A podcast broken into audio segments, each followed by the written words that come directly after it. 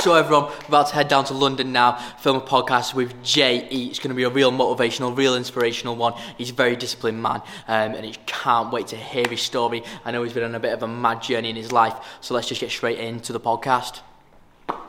Nah, go on. So we'll take it back. You were at high school. Yeah. What did you study? Uh, well, I did GCSEs and A levels, so uh, I won't bother you with GCSEs because you don't get much of a choice. No. But I'll give you a bit of Spanish and a bit of French, boys. I'll tell you that much. yeah. Um, so that was that, and then A levels I did English, um, philosophy and ethics, believe it or not, economics, and French. But let's not talk about the French. Yeah, yeah, yeah. Je m'appelle James. But there you go. Yeah, It's about as good as mine, Yeah, mate. yeah. It's about as far as my skills got. No, but I, I, I was, I was disciplined at school. Yeah. I was never a messer. Like I got thrown out. I was in and out front of newspapers for doing stuff at school I shouldn't be. But I always had a, a clear mindset. I was going to Yeah. smash it. What was your what was like your plans after like college and stuff like that? So I didn't have my career. I never had a period where I've had my career mapped out. I didn't wake up as a kid and go, you know, mum or dad, I want to be a fireman or something. But I wanted to make cash. That's what I wanted to do. I wanted to have a nice car, and I knew that cash was the way to get there. And as I was younger, before car was even a possibility or old enough to drive, I was like, I want those shoes or I want that jacket. Yeah, I, I want the nice things. So, and I knew that mo- money was the thing that stood in the way of that. And I was brought up in a way that if you want it, go and get it. Whatever shape or form, go and get it because you're not getting bought it. So it, it's take it or leave it kind of thing. So, and you know, my twins similar mindset. We both knew what we wanted, and we had to figure out the way to get there. There wasn't a blueprint. There isn't for a lot of people, not when you're a kid. Um, but you know, you, you find your feet, and you know that you've got to get on the ladder in one way, shape, or form, or just be happy with the with, less things in life. But that wasn't really an option. So what did you do? So after college, was was you working like for, as soon as you left high school and stuff like that, like part time job? So from the age of 12, Yeah. 13, before the age of legally being able to work, um, I worked, again, a lot of this is echoed with what my brother did, but we worked in a corner shop. Yeah. We were just stacking the, the advertising um, materials into the, into the newspapers. Newspapers. Yeah, for two or three pounds. So get up at like 4.35 in the morning, walk to the paper shop together and walk out with two or three pound coins in our hands, like gold. Well, it's gold. But we were like, yes. Do you know what I mean? It's all relative at that age. Yeah, we were yeah, buzzing, obviously. buzzing. Loads of money at that. Yeah. Our parents were crazy. Like that wasn't okay. it was pitch black. We were ki- we were we were kids, but we were off and came home with the three quid. But the three quid was six quid, nine quid, twelve quid, eighteen quid. It was stacking, and that was the principle behind it. So was that like your first ever job? Like Yeah, yeah, yeah. Thing there. Literally 12, 13 before I could even really work. It's mad. So it's, that's insane to be fair though. That's shows the motivation though, realistically. So like from there, what happens then? So did you keep getting like other jobs and stuff like yeah. that? as So from, from that age, obviously, I was still at an age where it was like limited. I couldn't really technically work. Most people think you couldn't work, but I was like, no, I'm going to graft. So. Um, first employed role I went into, uh, like did anything, cleaning, um, stacking retail shops at night, security, um, you name it, I'd do it. I had a paper round. I used to do a paper round. I do multiple paper rounds for the local paper. The more adverts you put in the paper, so again, back to that stacking, that was my skill at that age, putting things in, leaflets, free chewing gums in with the newspaper, it all added to how much I got paid. So I was just ramming the papers, shoving them through letterboxes, knowing I get more money. So I smashed that. I used to do two paper rounds a week people used to laugh at me. I was like, I remember being of an a, a teenage age where I was going out and doing stuff, and I still had that paper round on top of other things because I could do it in my own time because it was the local paper. So as long as it was done by the end of the week, so I'd go out at like whatever time in the morning or night. It was a little bit embarrassing. I looked a bit cringe. I'm rolling my little neon bag thing, and people people are trying to get rude, you know. So Yeah, I'm yeah. like, okay, cool. I've got to do this out of hours. So I was just doing that, but again, I knew each week that was extra money in the account on top of everything else. And like the sole purpose of that was like, was you just like that focused and like that motivated to like just make as much money as possible, like from Yeah, like if you look at it, it people were like, well, "Where do you get motivation from?" I'm sure we'll touch on it, but that I just wanted money. yeah, Like I just wanted cash. That paid me cash, and I knew I could do that, and I then I could add that, and I could do that. I didn't have a blueprint. I didn't have a clue of what was coming next. I was like, three bags full. Give me a bit of that. Have that. Yes, I'll have that. Do you want to do this cleaning job? Yeah. Do you want to change these bins at this event and wheel this around and do that and lift this? Yeah, I'll do it. Nothing was below me. Like I was like, I'll do it. Was you just filling up your day with stuff to do? Yeah, just smashing the granny out of it. Yeah, I, did, I didn't care. It was non-stop, relentless. Like nothing's really changed apart from like the pay grade or the amount I'm able to earn or the skill sets I acquired as I became more educated or the things that I invested in and, and, and went on to do. So, but the mindset was the same. And and if I'm if, if I track it back to an age where like I was brought up in a household where my, my mum had come from a family where they lost everything overnight yeah, and she she moved from up north to London when she was 16, living on her own. So she she always brought me and Tom up in a way that was you know nothing. Tomorrow's not promised from a financial perspective, and I know it's not from a health reason uh, way as well. But if you if you want something, you need to understand the value of money. So when I was at school, like for example, like everyone had these Bass loafers. I'm showing my age. I'm probably showing my age. You're probably thinking, what's Bass? What's Bass? no idea. Okay, but there were a pair of loafers, okay? Yeah. Now, back in the day, they were probably 50, 60 quid. Yeah. Yeah, so now you're probably thinking, oh, it's not a huge amount of money. But back then, it was a lot of money. Yeah. My mum was like, you will get school shoes, yeah? And so me and Tom are getting US brass as the school shoes. they were £11.49. I'll never forget it. And they had the red and the green sticker like kickers. I know you mean. yeah? Yeah, yeah, yeah, It was yeah, their dupe, their mean. rip-off. Yeah. Now, if it wasn't for the fact that me and Tom at school were naughty and people didn't really like to be rude to the pair of us because there was two, well, four Yeah, fists, yeah, not two. we, we were wearing fake kickers, really, as the kickers. But that was what my mum was like. You will have school shoes, and my mother, I'll look after you. Yeah. If you want the Basses, go and buy the Basses, and I've got to find the extra forty-five quid or whatever it was. So I'll go and earn the forty-five quid to the point that I was so treasured over like the money I'd spent on them. I wouldn't wear them to school, so I'd get the bus and I had a long walk as well, and it wore down the hill on the leather, and I was like, these cost me, you know, a lot of money. So I'd wear my trainers to school, the Basses would be in my bag, and I get to the school gates and I transition because I was like, this is this is gold to me. Like at the time, it's all relative, but at the time that was like that was my achievement, mate. That was like someone wearing a bling necklace. That was like I've got the Basses, boys. The other people I went to school with, the parents bought them, just like that. Mum, I want them. Dad, I want them. But it was it wasn't the same for me. And one day I left them on the bus because I was preserving them, and my bag was full, and I put them on the seat next to me because I hadn't worn them. And that hit me. And okay, it's 50 quid. We can all look at 50 quid now. I still would be livid if I lost 50 quid. But that, because I'd earned it and bought it myself and it wasn't my parents' money, I was beside myself. Like, you, you got to look after your possessions. Like, you, you know, like simple like things that have stuck with me for life.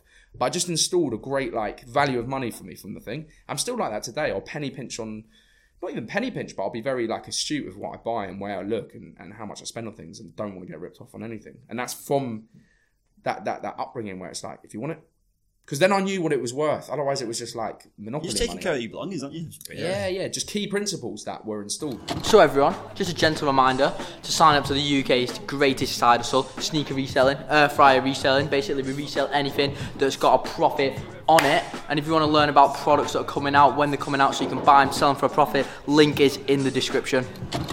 and they're obviously really important. And I can imagine that's probably like a massive like reason for your success and stuff like that. You know, all these things that have like come from so little and stuff like it's it's insane, and it's mad how them things actually like you know make who you are today and stuff like that. So going on from there, you know, obviously you churning, literally relentlessly Yeah, fucking yeah, yeah. churning away. Mate, I was buying from a market, yeah. So I was Yeah. buying multi packs, yeah. In fact, my mum put me and my brother into business, yeah. So she would go to a market and buy multi packs of, of biscuits, crisps, Yeah. whatever, and deal us and say, right, this cost a fiver, yeah.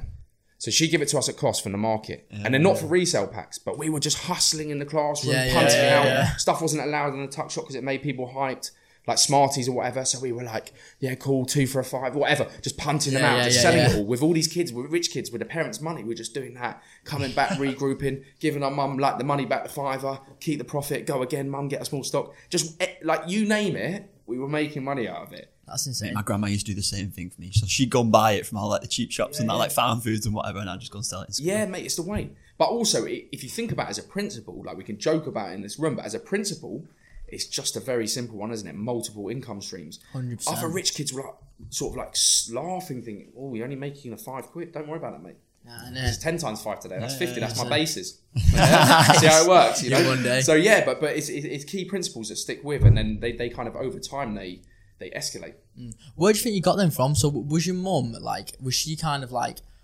business like hustler minded? Obviously, like did she come to you with the idea of like you guys was gonna go sell stuff in school and stuff? No, it was it wasn't even that. Like the the sweet idea, I think, was her because she's just from that like mindset where she's Yeah. like try and make money out of anything. So Yeah. she, she she was like, well, I don't have to give my kids money, yeah, or I might not be in a position to give the kids money if I can arm them with something that allows them to make their own money. So Yeah. that was that, but. Um, more just from the general principle that was like if you if we wanted something unless it was a necessity clothes on our back or food on our plate it wasn't going to materialize anywhere else so that's kind of like how, how it was installed. And we always, I don't know where I got the mindset or the thought process that I want a nice car. Well, just being a young lad, like Yeah. stereotypical young lad. Like most young little kids would be like, Dad, Ferrari or whatever. Like, Yeah, me and brother were like, yeah, cars. Like, we loved it. Like, Yeah, so literally. that wasn't really put in our head or anything. My parents never had anything flashy at all. So it wasn't like I grew up around it. just a young lad wanting the things that you know were seen to be cool or seen to be aspirational, and that's I guess ingrained in. If you asked hundred eight year olds, did they prefer a Ferrari or a Dacia Sandero? They'd probably say a Ferrari. Why? Because I don't know. It's just genetic, is Yeah, it? I it's- don't know. it is, like it's just it. what we've been learned learned around. Yeah. It's like when I would see a Ferrari go past when I was young, I was like, ah, well, someday I'm gonna have that. Like, you know, you just kind of like pick it up, and I feel like some people just kind of pick it up, but like other people, they probably see it as well. They might even be working a normal job and still and stuff like that, but like they probably think the same way. And it's just about like going out and getting, like, like you said, it's about like you know, if you want these things, you just got to go out and get them. Yeah, like, yeah, yeah, hundred percent. And and I think I've got a personal thought about a lot of people's. A lot of people have got the want. Hmm. Yeah, they've got the want. They've got the desire. We, most people have, and don't get it wrong. I can tell you categorically, straight face, the only thing that actually matters is health and family. Like, I actually don't care if I have a nice car. Like, I'm not lost in this world. Like, I don't care for it that much. It's not that deep. But I want it. But I appreciate where it sits in my life. And and you know, I've been through enough stuff in life to understand that that stuff is actually like fundamentally irrelevant. If I can have it, excellent. I'll work towards it. But if it wasn't there, I wouldn't wouldn't lose my mind. But I think a lot of people they'll talk it, they'll repost motivational quotes, they'll do this, but if you actually like analyze what they're actually doing, they're tire kicking. They're wasting their time. They're just talking the talk and the waffle, but they're not prepared to actually fundamentally go and do the first stepping stone that's going to allow them to go there because they're too lazy. Yeah, for sure. That's fundamentally what it is. that first stepping stone is normally the hardest. Like It's mundane. to get the ball to get the ball rolling for people. Yeah. That's normally the hardest thing, but that's also the thing Yeah. that gets the ball rolling at the end of the day. It's- Mate, the fact that people will send you a message online and say, mate, how do I make money? Mate, how do I stay motivated? It's not it's not a simple answer. No. It's not one stepping stone. if it was, we'd all be sitting in this room, multi-millionaires, not working. Like Actually. It- it's crazy, but people It's- have this perception though. that's just going to fall in their lap one day, and, Yeah, and- yeah, or yeah. they'll find it on Instagram, or they'll repost a lion saying, Mm. "You can do what you want to do," and suddenly find this inspiration. It's wild, isn't it? Yeah. and they look at these motivational speakers that are successful, but they're making their money from selling you a dream. But they're lost in this social media web. It's it's, it's It is great. Social media is like massively Yeah, it's wild. Like, It's like messaging wild. you, you're not just gonna like literally DM them back like a ten step method of how to make a million pounds in like two weeks. Like, But it's the just irony is. I won't. But the next guy will, Yeah. and is, 100%. Yeah. and is playing that game and telling you you can make a million if you come on my three week course. yeah, for sure. You won't. just never gonna happen though. not Otherwise, gonna everyone would do Yeah, it. yeah. Like the the, best. I come, I do one to one mentorship and consultancy. Yeah. For businesses, I work in inside other companies on board with them, and I offer that. But it's realistic advice. I'm not sat there giving motivational Yeah. speeches, and I'm brutally honest. And actually, to the point where if within the first consultation with a client, if I think that they don't have the mindset or they have something, an idea that they're trying to pursue, that I, from a personal perspective, doesn't mean that they're wrong. But if I don't believe in it or don't believe in them, I'm not taking their money 100%. yeah, for sure. for their sake, but also for me. It's soul destroying. Just kills brain cells. Yeah, literally, just wa- you're wasting your own time at that point. Like, Precisely. But I could go and take their money and take them to the cleaners, Yeah. but that's just not how I am. you're not going to see an impact from that though. At the end of the No. day, And I want to be proud in what they've achieved as a, as a kind of testimony to what I'm able to do because they're living their business and their development through me. So if I know it's deemed or um, near certain to fail, then I just look like an idiot at the end of it because they're going to ultimately think, well, I paid this guy all this money and it's not worked. And I'm sat there, well, I knew it was going to work. I wouldn't do that. there's no, there's no. Yeah, way. well, it, I'm a short term winner, but it's not. It's not a clean hearted way to behave. Hundred percent, and you got because you got a conscience and stuff like that as well. And innit? you need longevity. yeah, 100%. These people come and go often in these industries, but there's a reason why they're not there for long. So when you went to then study to become a lawyer, didn't you? Yeah. So when I was, I'll keep it. I'll keep it as uh, as professional as possible. When I was a teenager, Yeah. and I'll blame Tom as well. Let's just say neither of us were particularly well behaved. Yeah. And we were in trouble, various descriptions of trouble. Dee-doo. But we always knew that we wanted to be successful, yeah, and we found ourselves in various situations, but ultimately, nearly always through a desire to make money. yeah, Yeah, Yeah, so we're still united by the same thing, but You, had- you, some you of them had good intentions at the start. best intentions, financial intentions, but sometimes that's not a good excuse. Mm. But anyway, we both made a decision throughout school. Was like school is a means to an end. I didn't have a huge. I didn't intention. I didn't. I didn't go down the drug route. It was too expensive to do drugs. It was a waste of money. I wanted to make money. A lot of Yeah. people I was at school with were overprivileged, did drugs, went off, achieved nothing, and just mush heads now. So I was always like, I want to do well at school. I want to do well because I feel that, and I don't think it is necessarily the case now, but back then I thought, well, I've got a better chance of doing well in life if I do well at school. Simple, and that's how it was. And I don't. I'm not saying to people out there that haven't got the grades they want that that's necessarily the case, but that's how I thought at the time. Um, and it's only a good thing to think. And so I was in and out of trouble for various things, and I was maybe linked, maybe not linked, interested in the law. Mm-hmm. And I was like, I need to get out of London. I need to get out of the friendship group I'm in because I didn't hang around with anyone from my school. I just hung around Yeah. with people from my area and surrounding areas, and you know, found myself in mischief. Like Yeah. older people.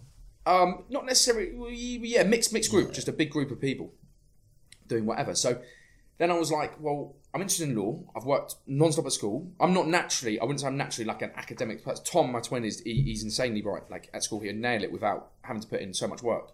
Whereas I was like, I can get the grades, but I've got to knuckle down and think about mm. this. You know what I mean? I was suspended for my GCSEs because I weighed someone in just being an idiot at school. So like, it was all a bit wild, but and then I was like, right. So I was like, right, I'm going to go to university. I'm going to go to the best university I can go to, following the same mindset that I want to get the best grades possible from the best university, best degree to give myself the best opportunity to go Yeah. and do what I wanted to do, which was be a criminal barrister. At that point, I had a clue what I wanted to do. Now, my reasoning for being interested in that might have been a bit untoward at the time. I like to understand allegedly why it is or how it is that someone may be able to exculpate themselves from trouble. Yeah. I found that interesting, fascinating that side of the law. So I went to university. I never looked around the uni. I mm-hmm. just went. I got straight A's in at A levels, and I was like, I will go to the best university for law that I can. I don't need to look around it because Yeah. it's irrelevant. I'm there for a purpose. The Yeah. purpose is to get the grades from a good uni. Machine. Yeah, so I was like in the zone. But Oxford and Cambridge, technically, with the grades I had, I could have gone to Oxbridge. Mm-hmm. I just knew that when I went into that interview room, not in an well, I, they may have accepted me, but I strongly Yeah, yeah, doubt yeah. they would have accepted me. Yeah. But I also knew that I had to have a little bit of balance at university. And no disrespect, I just didn't think that was the place for me. Yeah. So I went sense. to Nottingham University, which at the time and still is now is one of the most you know superior places to do law. So I got my grades, I packed my bag, my parents drove me up there. I've never looked around that place in my life. I've never been to Nottingham in my life. I never looked around the campus. I just ticked the boxes, did the form, and thought it is what it is. Rocked up with a bag on my back, turned up, and everyone was like, "Oh yeah, you chose this hall because of X." Y." I said, "I don't even know what a hall is. I'm just here to do. I'm here for my degree." Do you know? Like I, I just it didn't really occur to me. I wasn't like the uni guy. I didn't think I was going to go there, but I just thought it was like that's the thing I need to do Yeah. at the time. You was doing your purpose. Yeah, so I rocked up there and I was like, man, I was a kid. I was so immature. Like the fir- the first week on my own, I'm just throwing bread rolls around, like bouncing off people's heads, like just being a little toe rag, just like. But I was still like, I was focused, but I was a kid. I was just an idiot. Right? Yeah. Anyone listening to this that knows me from back then, I'm I do apologise. And I just got into sort. Yeah. I found myself in trouble again, just messing about. But I was doing my work. Yeah. And I went to every single lecture, but all these other, well, loads of other people like hungover, couldn't be bothered to get up for lectures. And I was like, I am paying money to be here. So I'm going to my lecture. So I never ever missed a lecture, just simple things. But then, mm. so I did my study, I did my work, I made sure that I was, you know, doing what I needed to do to get to where I want to. Yeah, went out, yeah, enjoyed myself, yeah, messed around, but always had that fundamental. I need to come out of this place with what I set out to achieve, which is the best that I can achieve from it. To the point that everyone was like, "Oh, you go to every lecture, don't you?" And I was like, "Yeah." Can I buy the notes off you? So at the end of the year, I, I, took, my laptop, I took my laptop to the lectures, and I Yeah. remember a few people were like, "Oh, why are you getting your laptop?" I'm like, well, "Chill, chill out." It's a Dell. I need a wheelbarrow for it. It's that. like, everyone else got like new Macs. I'm, I'm like wheeling a Dell in. Like it was horrendous. I have to get there 16 minutes early just because it was just a load. Of, yeah, on one tail like dial-up internet costing me a penny a minute. Like it wasn't the thing. But I'm like, donk, donk, donk. But anyway, so at the end of the year, I had a full set of lecture notes, which was valuable. Yeah. So basically, people are oh, like they didn't really know me, but they were like, man, oh, you know, I was like, yeah, cool, like we can we, we can deal this, we can deal some notes here, like so I was selling lecture notes. And then there's this guy who was a. This is a little bit immoral, not from my perspective, from the guy that did it. So there was a lovely girl on the course who was partially sighted, and huge respect to her because it's not an easy degree, and, and, and you know, fair, fair enough to her. But she had a note, an allocated note taker who was a paid role to come mm-hmm. in and take notes on her behalf. His name was James as well. He's a fraudster. If anything, so he used to come and he used to type. We have like typing envy, be looking at me like, and he can touch type, and I'm like donking away like a meathead. Yeah? But we're getting what we need to do done. Anyway, I could see he couldn't be bothered. He's in it for the bread. He's in it for the money.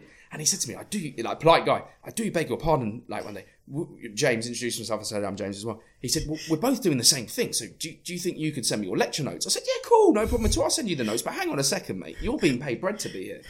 So we need to talk. We need to. You can subcontract to me. Yeah. You can cream a bit in the middle, like. But we're not doing. I'm not. I'm not here for a charity service, boy. I've got rent to pay. I've got bread rolls to throw at people's head. I'm not coming free. So anyway. So anyway. So I've done a deal with him. And we, we, we, you know, and I made money from going to lectures, but just anything. Mad. And at university, the first thing I did, I went and got a job. So I worked for Virgin Active, went and got a job. I worked for a nightclub, um, and even working for the nightclub, all these people are like, oh, I'm a nightclub promoter, like whatever. I was like, cool. Made business cards on Vistaprint. It cost me like two pound eighty. Yeah, just went out like on my push bike round the whole of campus. Yeah, just chucking them under people's doors. And all the guys that sold tickets only sold within the halls, Mm-hmm. like in the, the, the rooms in the halls. And I was like, nah, that's poor business sense. Like this campus is there's 14 halls. Full campus is mine. This is wild. Yeah, this is, there's bread here. And people are lazy at uni. They lose they lose the plot. They like, Yeah. can't bother to like move out their room. So I was just this little roadman going around on my push bike, and they just send me a message, and I'd deliver the, the, the club tickets. It rain, snow, whatever. I was Yeah, yeah, Mr. Reliable, Mac on. So I became the like intercontinental wholesaler. Like so, and I, and I renegotiate with the club. I was like, mate, I'm not doing this for 50p a ticket because I, I've got expenses here. I've got my push bike. like I'm putting in hours. Yeah, it's a quid a ticket. We're not dealing stuff like, and I'm picking up all your loose ends. So just give me a quid a ticket. Going back then, mate, I was doing a lot of tickets for this club. Like across the campus, I was doing. I'd do 100, 200 quid, and that's all right money. That's Decent, bang that to be fair. Like, isn't put in perspective, Frosty Jack cider, which would get you smashed before a night out, yeah, was yeah. three quid. Yeah, yeah, yeah. I was I was paying my rent from that and my little notes. Mad. Fine, it was comfy. and then I had Virgin Active. I'd go there at like five a.m. and smash out my early shift at Virgin, What, you, what were you doing there? lifeguarding at a swimming pool there. Oh, yeah. Yeah. I'd probably been a dog as well, but that's separate. But so I was working there, but I was like, right, I'm not paying gym membership yet, so I'm going to get a job to get free gym membership. That will offset my costs. Nicely does it, and a gym that I wouldn't have otherwise paid to go to. which is quite At, at this time, you were actually like actively going to the gym. Like, wh- when did you? Yeah, I started. I started gym at uni. Yeah. Mm. yeah, yeah. Didn't didn't go there before. I was quite just naturally quite skinny, and I just don't know. I was. I, I didn't even really think about it. I got to uni, and there was a couple of guys in good shape in the summer, and I remember looking at them thinking, I, I've never had a thought about. It. I didn't even. Yeah, yeah, there wasn't even a thought in my head how I looked without a top on. I just thought, what is what it like? Did, no, I didn't even think it is what it is. I didn't didn't even think about it.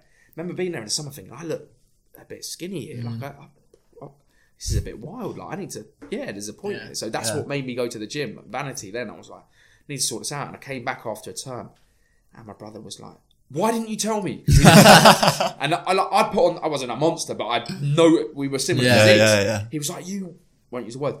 Why didn't you tell me? You snaked me." Like, and I was like, "Oh, like, sorry." Like, and he's like, "So now, like," and then he started, and then it was just like that was brothers Yeah. being competition and stuff. So, um, but yeah, yeah, started doing gym at uni. Yeah, and so I'd do an early shift. I'd cycle like four or five miles to my job, and then go straight from there to my lectures. I'd turn up at lectures like doesn't matter what the weather was. I was soaked, muddy, whatever, because Yeah, it's yeah, not yeah. just in the summer, is it? Like, I remember walking in with the Dell laptop, full waterproofs. Like people looking at me like because a lot of the people that did law as well, like not in a judgmental way, they were quite privileged people, Yeah. like Yeah, from, yeah, yeah. from families that had done that stuff before. I had a shaved head, like.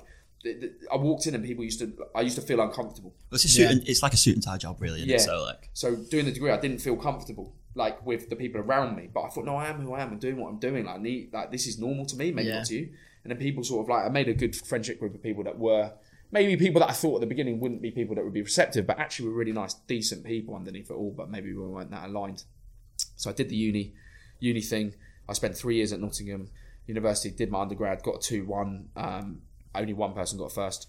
Like Really? so, like two one was good Yeah. it was like everyone got I think one got two one got first, forty four got two one, the rest got two twos, thirds and fails, and there was three hundred in the year. So that I was really like, Yeah, yeah, that's- I've, I've I mean, don't get me wrong, eighteen hours in the library, it wasn't. I'm not going to make out it was easy. It was it was hell on earth, you know. And especially grinding everything know, out. in sending out you're process. washing, tickets. you're washing in the library sink. You're not leaving that place. like you used to walk in there and people were having like a sink wash. like it was wild. Yeah, yeah, yeah. but crazy. uh, yeah, did, did that and got got the grades for that. And it was you know that was that was a massive milestone in my life. I was like, that's cool. Um, and then I um, the next stage to qualify as a barrister, which is when what I went on to do was to go to to law school after that for a year. Um, and I got um, I applied for a scholarship. Yeah. There was a scholarship available from different. I won't go into it because it'll bore people, but there's different inns of courts if you want to be a barrister. Yeah? Yeah. and you have to join one of them as part of the, the pomp and ceremony of being a barrister. Still, still quite old, antiquated Yeah. stuff. So I did that, and that was wild as well, mate. Because like I went to law school, and day one I turned up in a tracksuit. Mm. Now everyone else turned up with wheeled bags, three piece suits, pocket imagine. watches, pocket squares, and like you know a monocle. so then I'm like, am I in the wrong place? Did I not get the email? like I feel uncomfortable again, Yeah, like yeah, not again, like. But I'm here to do my thing. Yeah, like, yeah, yeah, yeah. like, did I need a wheel bag? So anyway, I was looking at all the tutors, thinking, right, and they had their names on there. There was a woman called Stacey, and she looked really normal, just like just Yeah. like mumsy, you know, like yes, big up Stacey, yeah. So Tracy, sorry. So I went up to her and I was like, I'm so sorry, like really polite. Like I'm here for the course, believe it or not. Like I'm not here to fight people. Like I'm here to do the course. Like did I miss something? Because I, I do apologise if I'm in the wrong attire. Like it's rude. It's day one, you know. Like I don't want Yeah, people hating. yeah, yeah. She said, "Don't worry, they're all idiots." Like I was like, "Boom, yes." Straight anyway, in. Long story cut short, she was a criminal barrister, and that's what I wanted to do. And a lot of the other guys wanted to be like corporate barristers, a Yeah. bit more them. Anyway, so as the course went on, like I didn't really have. I'd happily say, not through being a loner, I just didn't really have anyone I aligned with on the course. They weren't Yeah, my yeah, kind of people. No disrespect to them, they they felt the same about me. So I just made my own friendship group in and around the locals around Nottingham, whatever. Yeah. But I'd got a scholarship to go to that law school. So I got an eleven thousand pound check to Yeah. go there off my own merit. Applied for, went to an interview with twelve people in a boardroom, um, senior politician, one of them, like serious big hitter Yeah. names. Yeah, yeah. Like, and I, I didn't have that much. Com- I had self belief, but I felt like I've turned up again. I've got holes in my ear, like ear piercings. I took them out. I've got a shaved head. I've turned up in a not in a three piece suit. I didn't feel against the other people in the waiting room Yeah. if these people are judgmental, I don't stand a chance. Is how I felt. yeah, yeah. But I was like, no, I'm going to nail it. Like, Yeah. like I'm going to nail this. So I went in there and did what I needed to do. But just little things. Like I was happy to communicate. Like I shook every one of the twelve people's hands. Like I didn't judge Yeah. anyone. Like a lot of the other guys were sort of just robots. Yeah. They, they didn't have social experience of life. They were yes, okay, and I was like, I'm doing a profession where I'm going to be in a cell with someone that's murdered someone Yeah, yeah, yeah. 100%. yeah, or, or someone that's done something, you know, whatever. So I was like, no, they need that in the profession. They need someone that's, you know, but I also had a past to me that had to be disclosed, Yeah. Yeah. which is which is difficult. Yeah. Yeah, for sure. But it shows that you're like incredibly determined, and Yeah. like you know, it shows everything else, like the motivation and like you know what you're willing to do to achieve your goals Mm. is like next level. And it's like when people probably ask, like you know, what does it take? You know, like that is a fucking example of like an insane ethic, like Yeah. an insane. Like it's literally like Self belief is a big thing. Confidence, 100%. but I wouldn't say I wouldn't come out of there and say I was confident to say I've got the money, like the scholarship. I didn't. I didn't. I didn't think. Yeah. It, but I was like, I believe in myself enough to put myself forward. And what I'm saying is, is true to the word. I was like, I am interested in this profession. It's what I want to do. I'm passionate Yeah. about, you know, helping other people that find themselves in these situations and you know, justice prevailing and all that kind of thing. And I got the scholarship, and people couldn't believe it. Like the, the, the other people on the co- Yeah. you, Yeah, yeah, you, you, Mr. Shaved Head, got that, and I was like, chill.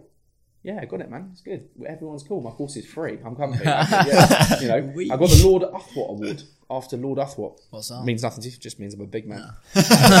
um, so, but do you know what? That gave me the biggest vote of confidence in life. I was like, okay, cool. Yeah. All this stuff I've ever thought about, someone judging you for your looks. Don't forget, I've had some wild hairstyles and some things where people will judge. F you.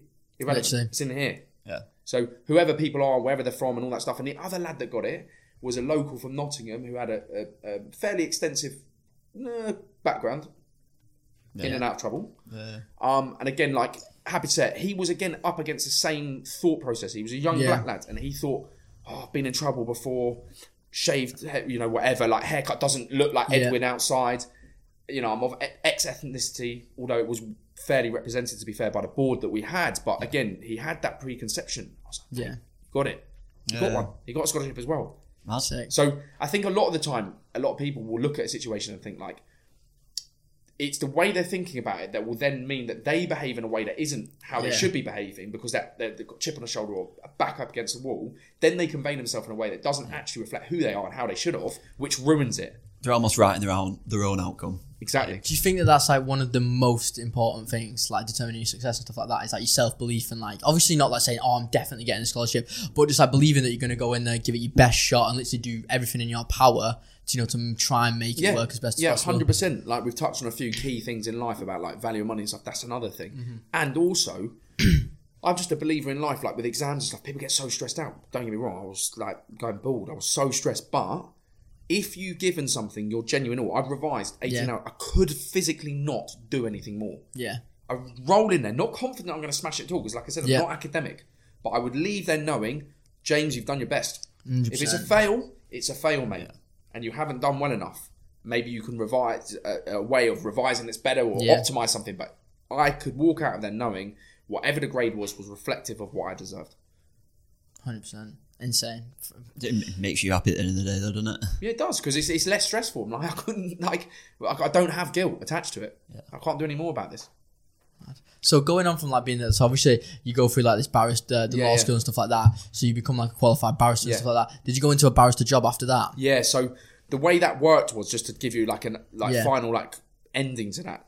During that year in law school, you would have to because I was living in Nottingham still. I'd have to come down twelve times for twelve dinners, and when I say dinners, you imagine like pomp and ceremony. Yeah. To the point where you would be sat there, and I'm talking like two, three hundred people having dinner, like as posh as you can imagine, times eight. and they had all these old school like rules and things that still go on now.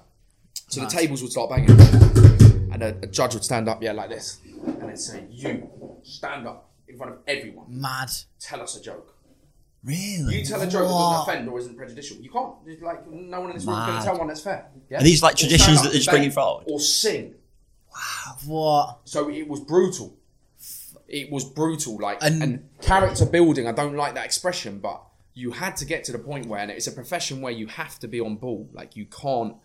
When you're in court, there's no turning around and saying, "Oh, what do you think, mate?" It's Yeah, you yeah, and the judge. Like you you need to speak, or you and the defendant.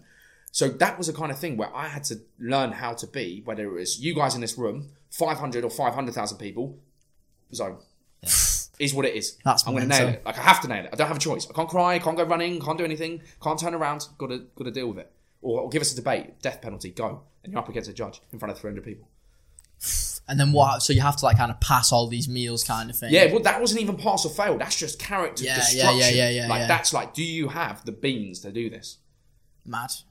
Yeah, like because if you don't have the beans, you're going to crumble because Yeah. you're going to get found out. Like so, you know. And I used to, and, and and those were all kind of things that added a little bit of kind of like strength to my character over time. Where then I could, you know, like we'll come on to it. But I, I don't practice law anymore, mm-hmm. but I'm confident to go into a room, whoever you are, so long as I'm not talking BS, as long as I'm comfortable and I've prepared what I'm talking about, and talk to you like wholeheartedly. I don't care who you are and I don't have that level of. I'll stand on stage. I don't care because I've been through that. Yeah, yeah, So yeah. although like, could I have made my success if I didn't do the bar? Yeah, but I've learned a lot of stuff along the way and been thrown in the deep end, which which is like valuable life skills. Hundred percent. It just I can't believe they even do that. That's, that's No, mad. it's mad. fair. It's wild. like, is it just like a tradition that's brought Yeah, it's tradition. It's wild. No, I mean it doesn't make any sense. You've got to come down and eat a meal with a load of like pomp and ceremony and people on benches, and people you would probably in respect not mix with. He's still in tracksuit at this point. Mate, you won't you won't come in through the door if you're in. It. No, I had to dress up. Don't get me wrong, I was in the cheapest Tesco suit. But uh, had a bit of a rig then, so the, the, the Tesco suit F and F finest was looking kind of nice. And go one size down on the jacket. Always does well. It looks- people are like, is that tailored? I'm like, yeah, 38 inch chest, mate. Cash. People used to put yeah, even stuff like that. People are like, oh, where's your suit from? So yeah, don't worry about it. Yeah. Just like Because you look like a bin bag full of yogurt, mate. Do you know what I mean, though? Yeah, like, yeah, no, don't, don't worry about my suit. Honestly, Yeah, innit? Just worry about just worry about other things in your life because you're clapped. Like mental. mental. Mental. There's a lot of snobbery around, but that jokes aside, that is the kind of stuff that people listening to this will be rattled. It may not be in that environment. Yeah. They'll get rattled left and right by people that are taking lumps out of them, or trying to have a go at them, or trying to pull them under, or make them feel inferior, or like they're not worth something, and they can't achieve something. Who are these people? What is their intention? I So- always say, if someone doesn't, you know, in, in a brutal way, if someone doesn't, there's friendships, but outside of that, if someone doesn't save me time, make me money, Do you care what, what are we think? talking about? Yeah. Stop chewing my ear off. Go home. Insane. That's probably an insane it's- outlook to have. It is a good outlook to have that, to be honest, mate. No, but you, you sometimes have to be brutal because you. Can yeah, get, that's brutally honest, And, though, and with friendship groups as well, you can get mixed up with people that you could be doing and having the same conversation, smoking weed until you're fifty. The hmm. world's passed you by, Yeah. and I can tell you from my friendship group, I can drive past people now. They've gone no disrespect. They've gone nowhere. It's actually sad, and they're still having the same conversations. Who slapped who? Who robbed who? Who did what? Insane. But we're not talking eighteen-year-old kids now. We're talking Yeah, thirty, yeah. mid thirty-year-old men. What would you say to for people who like you know who are possibly in these kind of circles and stuff like that that was just on about? Like, what do you think is the best way for them to like es- uh, escape these like, circles? give them a kind get of up and thing? go. Yeah. Like what? What? I- I would say genuinely say to people, subject to people in like uh, controlling environments or dangerous environments where they can't exit, that's a separate thing. But if I would say for most of the listeners, we're not in that situation. Do you are you happy to be doing what you're doing now in 20 years with the same people? Do you, is that what you want to do? Because if it is, you can sit in the rut. Hmm. 100% go for it. Or what's more important, you having a fake friendship, which ultimately it is if you don't want the same as that Yeah. person, or your future. Like people waste so many years. Like how many people thought they'd be friends for life with the guy from primary school? Oh, and then went to secondary school and oh, best mate, that's my best mate, and they snaked you or did something. Yeah. And you go to uni, yeah, I love you, everyone at the end of uni. I don't talk to anyone. Yeah. Like not in a rude way, they pop up and stuff, but Yeah. haven't contributed to my life anymore. But people will get lost in that, and then people do still do that stuff. But and that's fine if they're not holding you back. But if they're having a negative effect on your life, Yeah. I mean, get out. I'd rather have no friends, yeah, and be able to control my destination than have a hundred friends in a pub every night. It, it does make total sense. Like It's wild. Like, Yeah. and when you say friends, yeah, go through things in your life, yeah, whatever. We all go through our own struggles, yeah. Some worse, some better, whatever, yeah. But something bad happens in your life, and I mean bad. Watch how many of those people are actually friends. Yeah. And I've been through this process myself personally. I lost my dad. And I've been through the same process with a number of other people who have been through some nasty stuff or lost friends or lost parents, yeah? And I can tell you now that I've been on that journey and I've had a number of people that are friends with them and I've said that person is a dead egg. He's a waste of time. Mm-hmm. Like he's not your pal. Never saw it, never saw it. Shit hits the fan. Cool, mate. Where's that guy? Let's I don't mean where's his money. I don't mean where's that. Where is a message from him? Yeah. Oh, you know, he might have sent one message because he saw a post on a story on Instagram. Cool, he's done that for clout. Yeah, yeah, yeah. Where's the daily check-in? Where's the daily look after? Where's the pulling you out of bed when you're depressed and you can't deal with the situation anymore? Nowhere. It's not a friend. It's a waste of time. Waste of resources. Yeah. Do you know what I mean? And, Yeah. and it, I I think people have to get stop worry about being offending people. It's your life. Hmm. Why, why why are we why are we tiptoeing around on eggshells for other people's emotions? Fuck it all. Get on with your own life. Like that, that's how I genuinely think. Like because tomorrow, mate, you might get you might get the news you got cancer and you got three months to live. And I've been on that journey. Yeah. Then what? Now what? Mm. You have to be brutal. Yeah, hundred Yes. percent. I think you have to be like, and I, I think people's mindset is either they're too weak to do it or too scared to do it. Why? I don't, I, but maybe if you haven't had that like tipping point in your life, you don't Yeah. have the light bulb, or if you don't listen to someone talking that's been through something, you won't ever have the impetus to do it unless you really believe in the person you're listening to. Yeah, like if you've never put yourself in, well, never been in that situation, you don't know how to react. No. Or is the truth of it this? You're sat in a group, let's say of six friends, all of you do bugger all with your life. It's chill, it's easy, you've got no stress. And you talk about wanting the best things in life, you talk about excelling, but actually you're not prepared to do what that takes. Mm-hmm. So you would rather stay, you actually want to stay in the circle, but you're going to blame the circle for it. Mm-hmm. Oh, my friends are holding me back and they're not allowing me to progress. But in actual fact, it's your own laziness. And that's your comfort. That's your comfort zone. You actually want to be in that. You're not, you're not, you haven't Yeah. got the right mindset to ex- achieve and excel. And you may never have it hmm. but you're going to use that as a simple, nice excuse for it's convenient. Or I don't want to, you know, I don't want to turn my back on him or them. If you had that le- level of energy you required, you would have been gone. Hmm. So those people don't want to really want to go through like pain or like they just kind of want to sit in the just the easiest You wanna- option, You always want to be like complacent in it, and like realistically, if you want to grow as a person, you know, you want to hmm. improve, you want to become better, you want to like have a better future. You know, you kind of have to put yourself in these un- uncomfortable positions. percent. Nothing where, like- easy. Like nothing's. It has to be easy, and like, and also I think like one thing I'll say. My mindset is is maybe seen by a lot of people listening to this as extreme, and I'm, I'm more than happy with that because it's absolutely fine in life to be sat listening to something. Do you know what? I'm just happy to be here mm-hmm. on this planet. I'm grateful to be here every day. That is a gift. That's fine.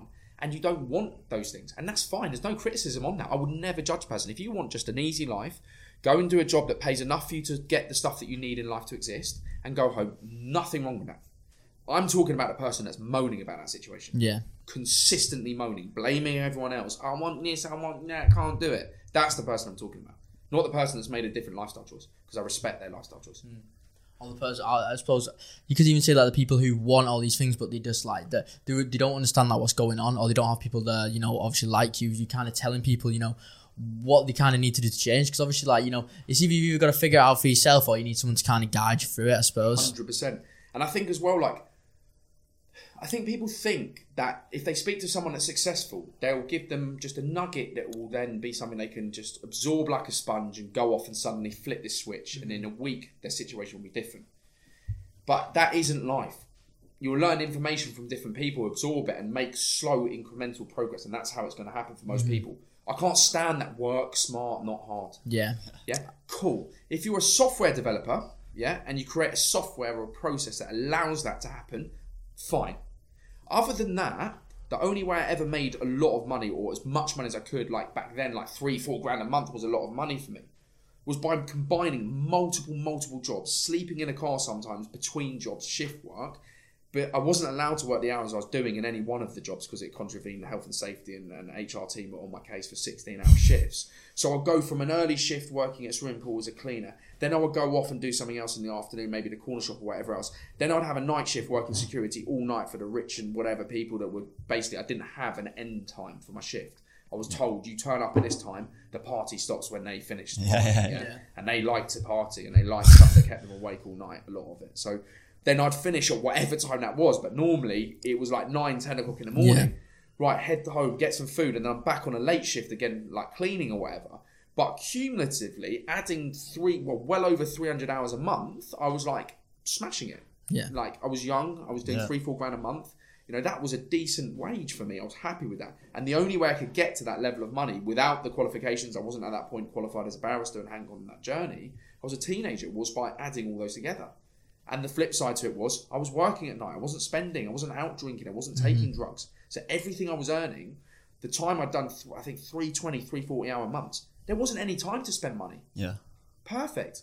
Like that's my choice. I'm not saying that people should do that, but mm-hmm. like so I was earning and I was saving like 99.9% of it. I had like mobile phone bill mm-hmm. and then a little bit of money to give my mum for rent or whatever it was. So I didn't, I didn't, I wasn't Yeah. out. So that, that was the flip side to it. Whereas, and a lot of people are like, "Is how much they earn a month." Well, it's equally as important how much you earn uh, and how much you spend. Yeah, hundred percent. But I wasn't getting bottles and You can sparklers everything, and can't stuff. you? Yeah, So what was you doing like with all the money you were saving and stuff like that? stacking it. Just stacking it in the Stacking bank. stacking it, anything. Those two pound coins bank in the bank. it was like if that was it, it was just stack, stack, stack, stack, stack, stack. Um, like even to the point with trainers and stuff. Like I was like, well, I'm not spending 150 pound on a pair of Nike TNs. I'm going down to Wembley Market. Hmm. Oh yeah, I'm not buying fakes. Cool, but you can't afford the real thing, mate. Yeah. You've just rinsed everything, and you're going to keep doing that all year long to try and look like a baller. And I'm happy to ride my bike in a pair of fake tins. Don't care because I want a deposit for a house.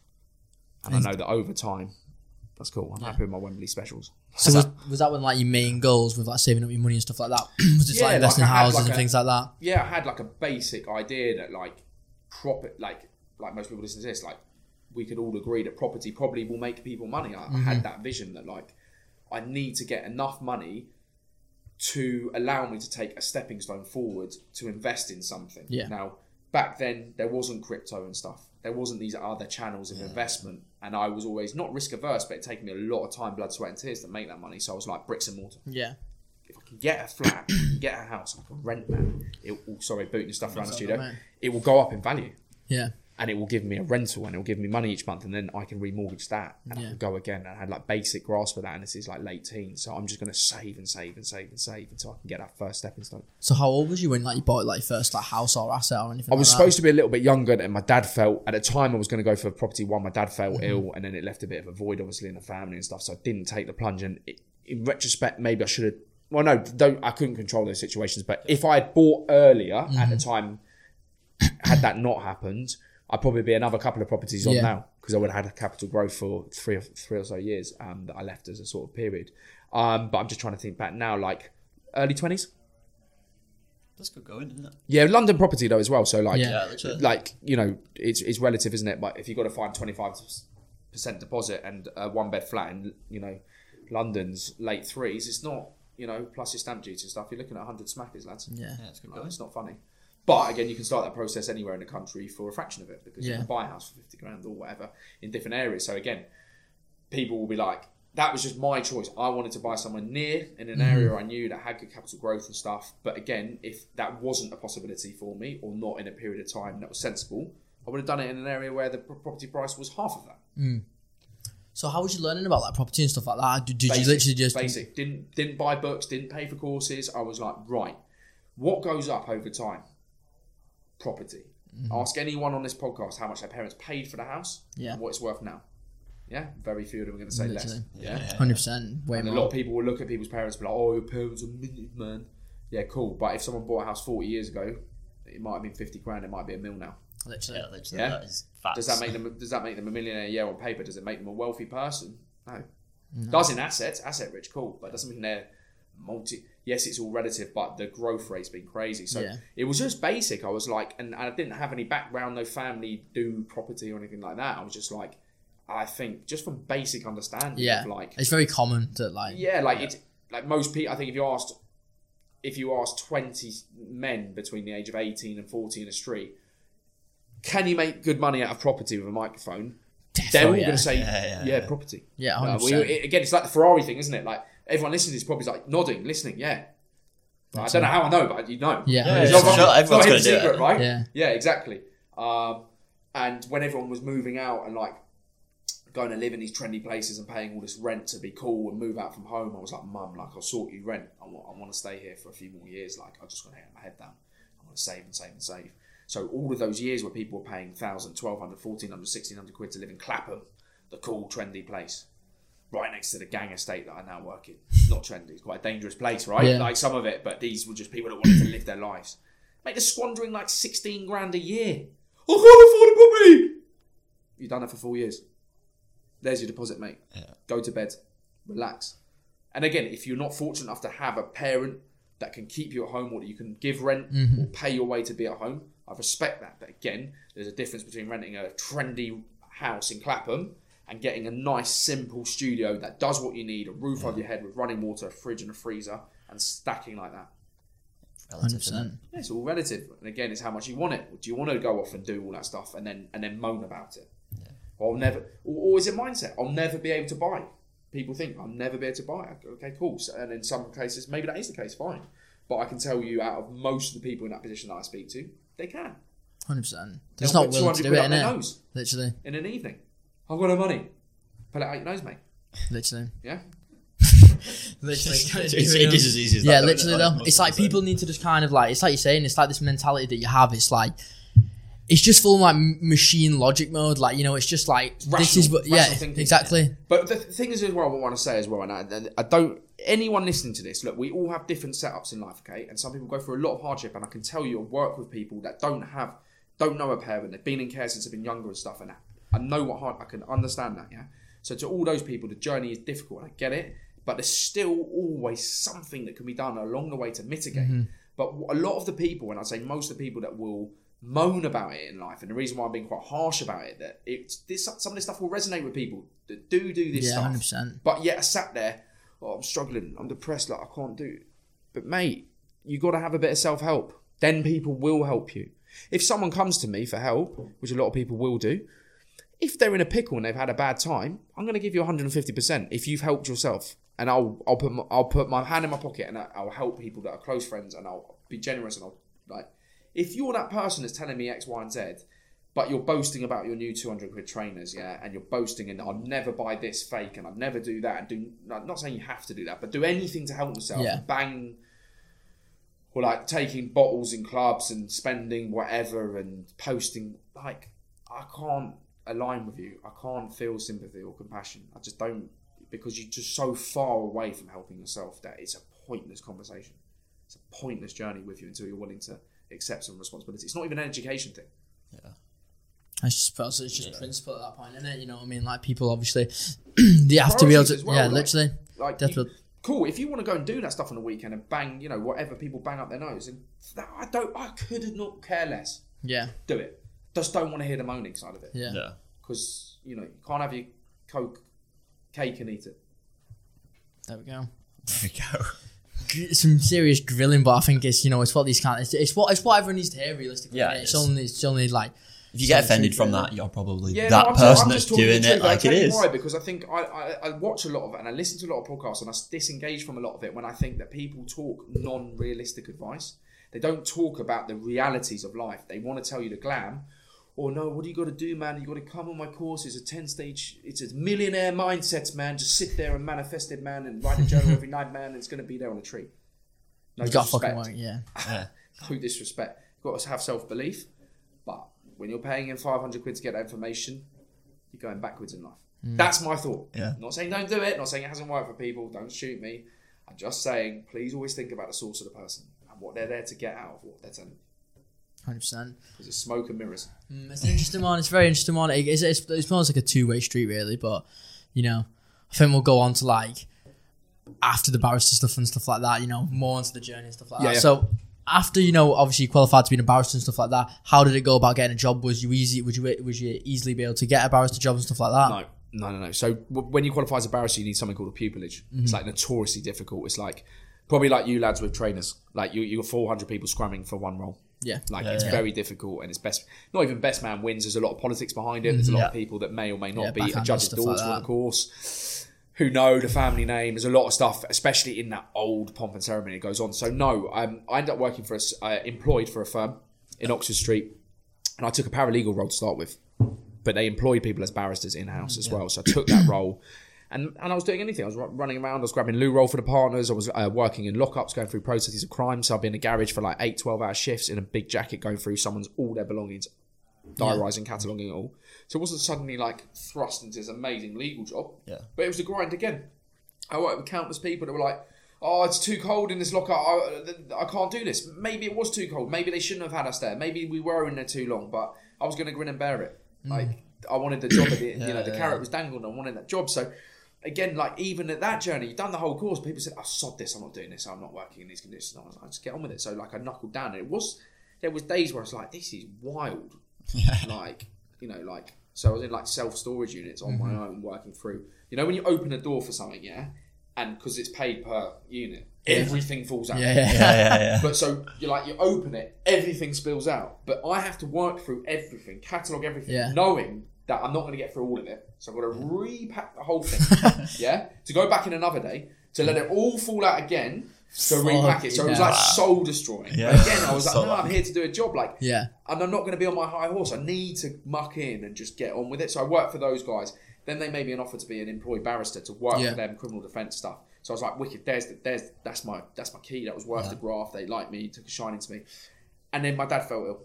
Um, and I'm not. I won't go into details about that on the podcast. But it, long story cut short, I became a carer for my dad for only a few month period, and he passed away. And in that period, and whilst working at a law firm, I created a fitness business.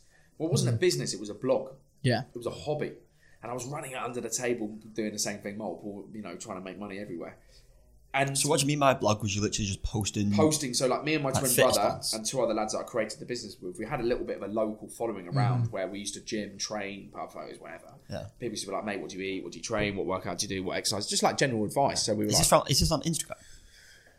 Originally Twitter. So back then, so we're talking 2013. This is Twitter, Twitter days, heydays Yeah. before Insta really blew. Like, um, so we used to provide advice on there, and then we are like, right, let's make a blog and just channel people to Yeah, yeah. answer the same question repeatedly in one simple place. No business idea at all. It's just like a hobby thing, like professionals working in jobs, trying to stay in shape. Let's give people advice. Obviously, being twins and two sets of brothers, it was quite niche and whatever. So anyway, so that was that, and then after like six months of that, my dad's ill, I'm caring for him. I'm able to do that work in the hospital, but I'm not able to do most of my legal stuff, which was front facing or needed to be on the systems or yeah. in work and client confidentiality and all that stuff. So I really knuckled down and focused on that. It gave me something to like switch off and, and, and turn my head away from from the reality of what was like unfolding in front of me. Um, and it was something that I was like motivated by because I was able to look at him and be like, show him what I was doing. Yeah. Yeah, and he was proud of that in a moment, but he was on a on a on a very quick decline. Fit, healthy man. Uh, people are nosy. He, he was diagnosed with cancer. Fit, healthy bloke. Died within three months. Um, anyone that's been on that journey will know that's savage to watch. Anyway, so I was able to kind of be like, right, I'm going to nail this. Like he's proud of it, I'm proud of it, and I can do this. And then he passed away, and the law firm was just like long, like, yeah, no, no, you'll start doing this role. And I was like, yeah. Then I had my mum sort. I had so much mm. stuff going on, Yeah. and we'd started back then. The first digital products that had Yeah. been for sale, which was the digital training plans, which was quite novel back then. We were like a market What What was that? leader, just training, just like a simple training plan to follow, Yeah, but yeah, digitally rather than a tra- personal trainer. That was right at the back of when it all started. So What year is this? Sorry. 2013. Yeah. So then I was like, right, we got something here. Like, so we started to punt those out. They were Word documents back then, but that was that's how it was done, mate. yeah. Like, yeah. And we were just printing money. It was a license to print money. People downloaded them overnight and stuff. And it was like first year was like quarter of a mil. Like, Do you remember how much you were selling them for? I think they started at about 39 quid back then. Not bad. But once the product was made, there was no unit yeah. cost, so it was just punt, punt, punt, punt, along with all the online stuff, keeping in touch and answering questions and stuff. It wasn't like, you know, free ride. But so then after the first year of that, I was like, I had to make a leap of faith, and all the barristers I was working with were like, I specialised in crime. They're like, there's a real crunch at the bottom. People are running around. There's not much money in it. It's government funded. all the work was going to solicitors who were able to then basically the barrister. If anyone listens to this, is the man with the wig that talks to the judge. You've probably seen Yeah. him on, on TV, right? So that's what I did. But if you went to a crown court, which is something that's serious enough that you could go to prison for six months or mm-hmm. more, it used to be that only the man with the wig could speak to the judge. But they changed the rules. So solicitors, who were the guys that were sat behind the man with the wig, Yeah. could then address the judge. So what happened was judge, barristers were paid per brief, yeah. So you would just Yeah. get paid to go into court, and you were more expensive as an asset. It was more expensive to have me speak than a solicitor. Yeah. So when they changed the rules, all the work went to solicitors because they want a salary. Yeah. Yeah. So like, right, cool, just whack you in that court. You talk for eight hours. You do that. You do that. It was way cheaper. So all the less serious stuff, which is a barrister when you're at the beginning, you're not doing a murder day one, doing a simple. He slapped him, or he's robbed a penny sweet, or he's done whatever. Went to the solicitors. So there's a massive squeeze at the bottom. Yeah. So I just had all this like negative information in my ear, like, mate, the criminal bar's screwed. You're better off doing family or corporate. I was like, but I didn't enter this journey back when I was a little scallywag. Yeah. I did. I did this profession because this is what I wanted to do, and I'm not interested in that. No, no, I'm no. afraid. Like, it doesn't get me going. I Yeah. need something I'm passionate about. So all of that stuff rolled in, made me take a leap of faith over to the fitness business that was booming, and I was like, I'm going to make this work, and that was the reality of it. And really, really weirdly, about three, four months ago, I was sat in a prison where I do some work, and I looked at the woman opposite me, and I was in a holding bay where I was waiting to go through into to, to the main prison, and it was a lady, and I looked at her, and she said, James, I said, yeah, and it was my boss from the law firm. Wow. Mad. And she said, What have you done? I said, Pipe down. yeah. As a young offender, so she knew I was a bit old for it. But I had a long, long chat. It was amazing. She was like, How, like, I've been on this journey and created this business and this fitness, but I've gone back to that criminal side of things Yeah. that fascinated me It was a passion and to help people. And we're still totally different worlds now, but we're sat apart in the same prison. That's I mean, how many that. prisons are on? And we still recognise each other. We're talking years now. That's insane. Yeah.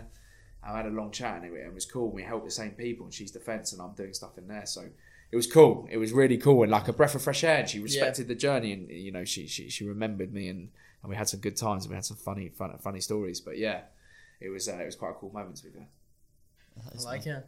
So obviously, like when you were like took the leap to quit um, Yeah, job and stuff like that, was you w- was you obviously you was making money from yeah, yeah. thing at the time. So what what was it? The reason was was you just like I mean, well, obviously you knew that obviously the barrister the barrister thing was kind of going a bit out the window. You decided to take it over.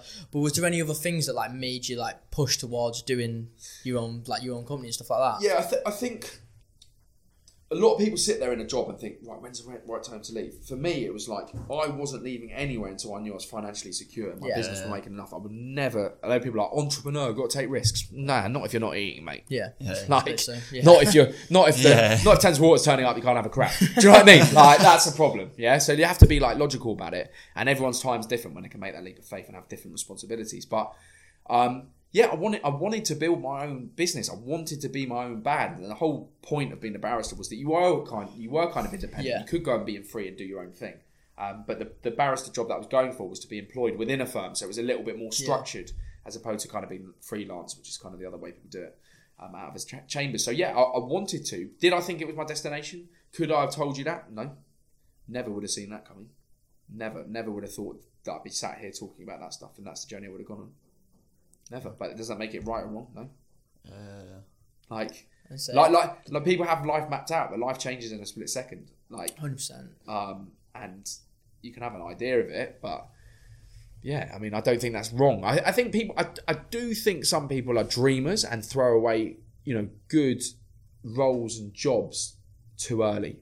Yeah. I think that happens, and they see a lot of stuff online. They get gassed up, and they think, yeah, yeah, I need to. I can make millions. Like, sod the job, sod the security, sod everything. I'm going to do this.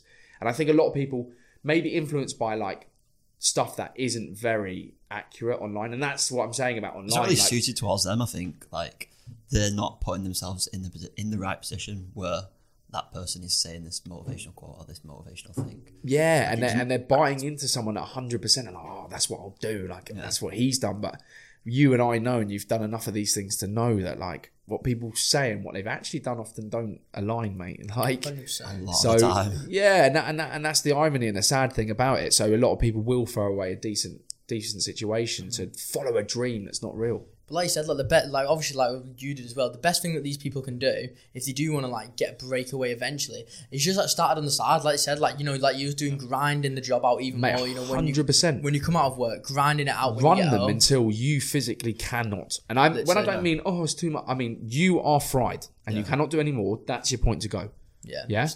you know, or you, someone dangles a contract in your face for your side hustle and says, you know, it's a 160 grand contract, you know what your salary is and you're going to cut 100%. Because you've got the security there signed, sealed and delivered. Like, cool, that situation. But that's the reality isn't going to be like that clear cut for most people. Run them both. Oh, but I'm having to work evenings. Get on with it.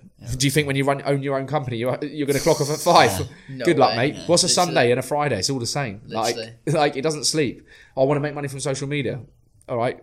Sign the dotted line today because it's not a nine twenty to four seven, five, mate. is it? Yeah, yeah, yeah, It's yeah. not a nine to five. I can tell you, I've been on, I've been online and working every single New Year's and Christmas Day for the last eight years with the business because it's our biggest Insane. time of year. I can imagine. So- Like, literally, we've done about this before. It's like you know, if people say like escape the nine five, it's like run your own business and that. But that's like the biggest load of shit ever. Like you fucking counting yourself in, mate. Fucking way more than a nine five. Mate, when you more press that button and move over, yeah.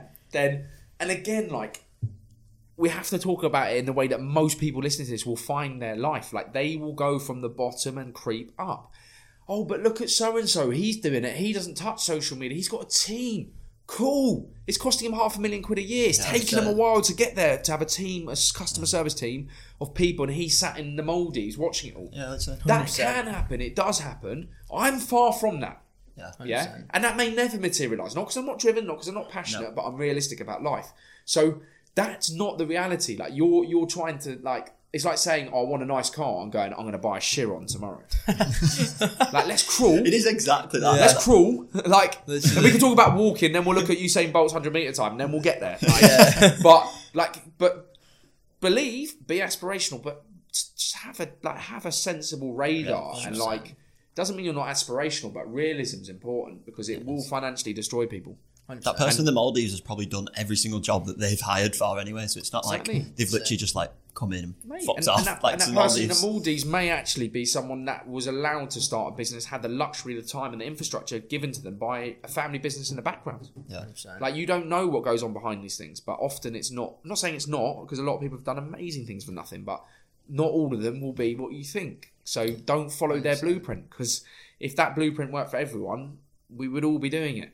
That person that's saying that shit as well is probably like gonna say that and then straight back, straight to the nine to five, not gonna make a change about it, and that's the yeah, worst thing, exactly, right? exactly. Yeah, yeah, hundred percent. There's, there's there's too much wallop. There's too much. There's too much smoke and mirrors. Yeah. There is a lot of smoke It's about mirrors. like I think one thing is me and Jay was on about this on the way up. It's like you know realistically how far you want to take it. It's up to the amount of devotion you want to put in. Realistically, if you are like if you want to devote your whole life and sacrifice everything, then you probably can do uh, most of the things that you want to do. But it's like how much devotion do you actually want to put in? How much do you actually want to sacrifice? And I think you do need to find some kind of balance between Hundred between percent. seeing like you Yes. know what you think and what do you think about that like you know work life balance and Mate, like you know hundred percent. I put my own hands up. I like I, I got to a point in life where I just worked and worked and worked. Seven days a week was normal. Mm-hmm. Like I was, I used to get up and be like, people like, I didn't, I didn't do any. I just worked and worked and worked, and I still will. But now, like, and it depends where you are in life, and it depends what you're doing and what commitments you have. Like, I don't have children, like at this point in my life, so I'm a bit more free to do, you know, what I want to do. But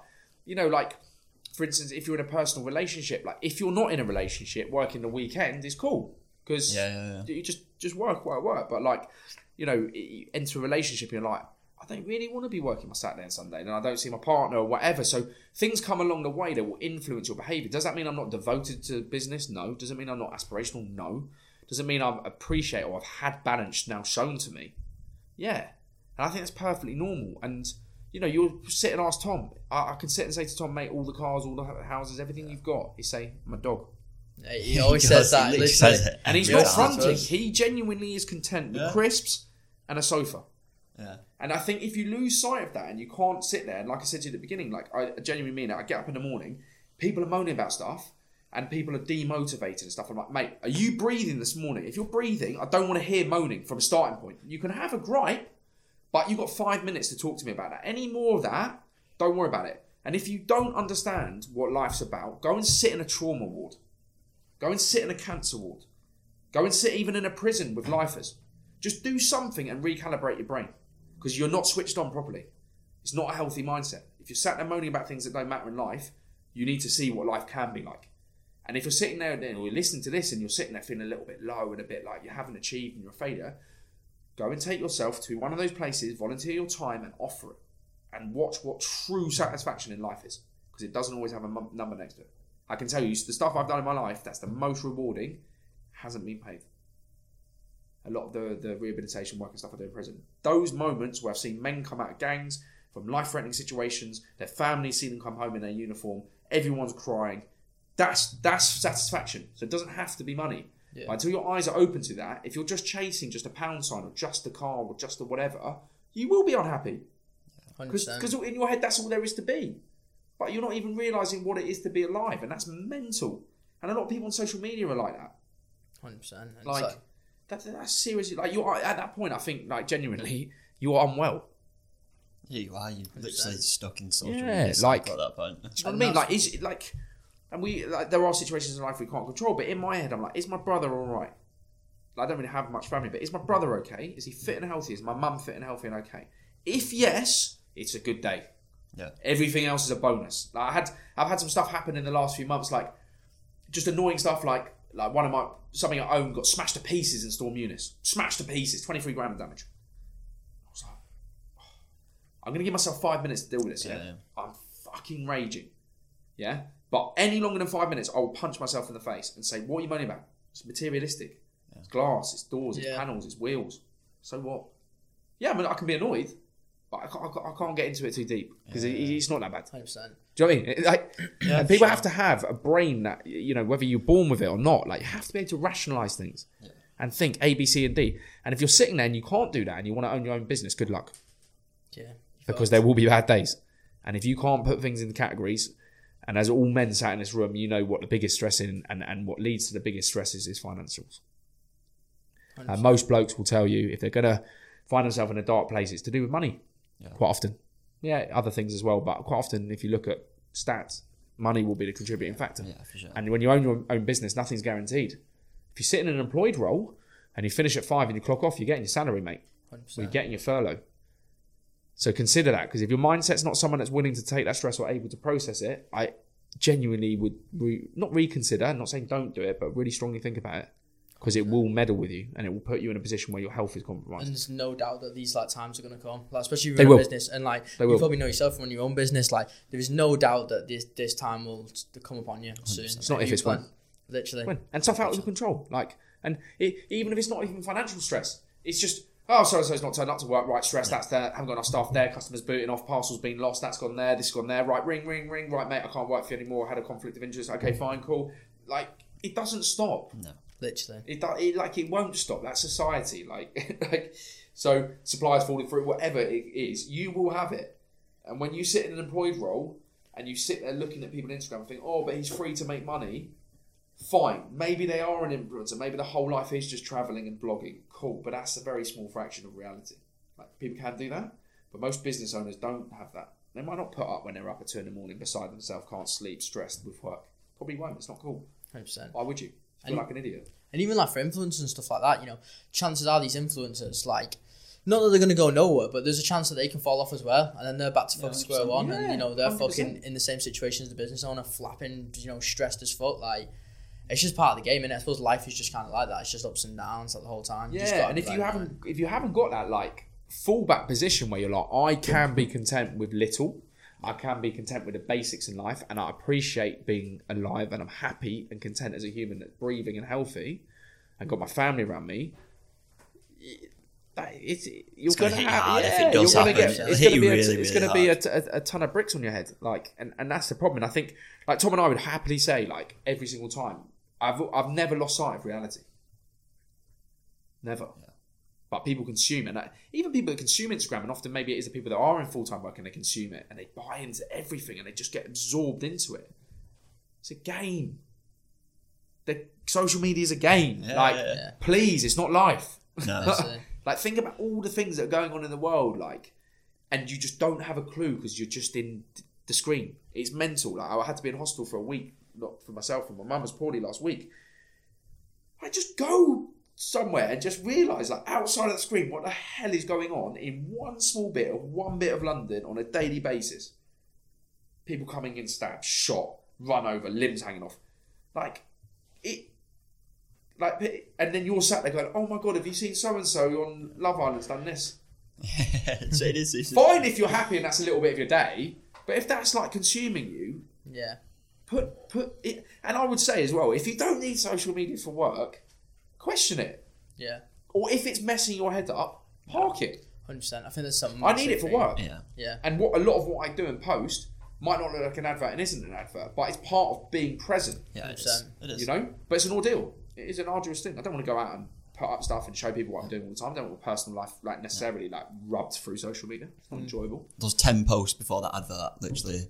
Yeah, dilute thought- it. literally, Yeah, like- you know how it works. So, like, it, it, yeah, I think I think it's a demon for a lot of people and wastes a lot of time and gives false perceptions. Mm. Have people like compare themselves to other people? That's one thing I found is people are like comparing themselves to all these other things, like seeing things that other people have they don't have, and then it kind of puts them in like a bad place. And that's like a bad thing with social media. You know, it's it's more of like a consumer side. It's like the worst point that it is. Yeah, it is, and obviously my main business is fitness, and people compare themselves from a from a physique and a body perspective and what have you. And like we actually started a business based on that, where it was like a lot of the images of male physiques and a large audience base of ours is men was like steroid using performance enhanced drugs using men, which then sent to other men that were trying to get into a mm-hmm. certain physique.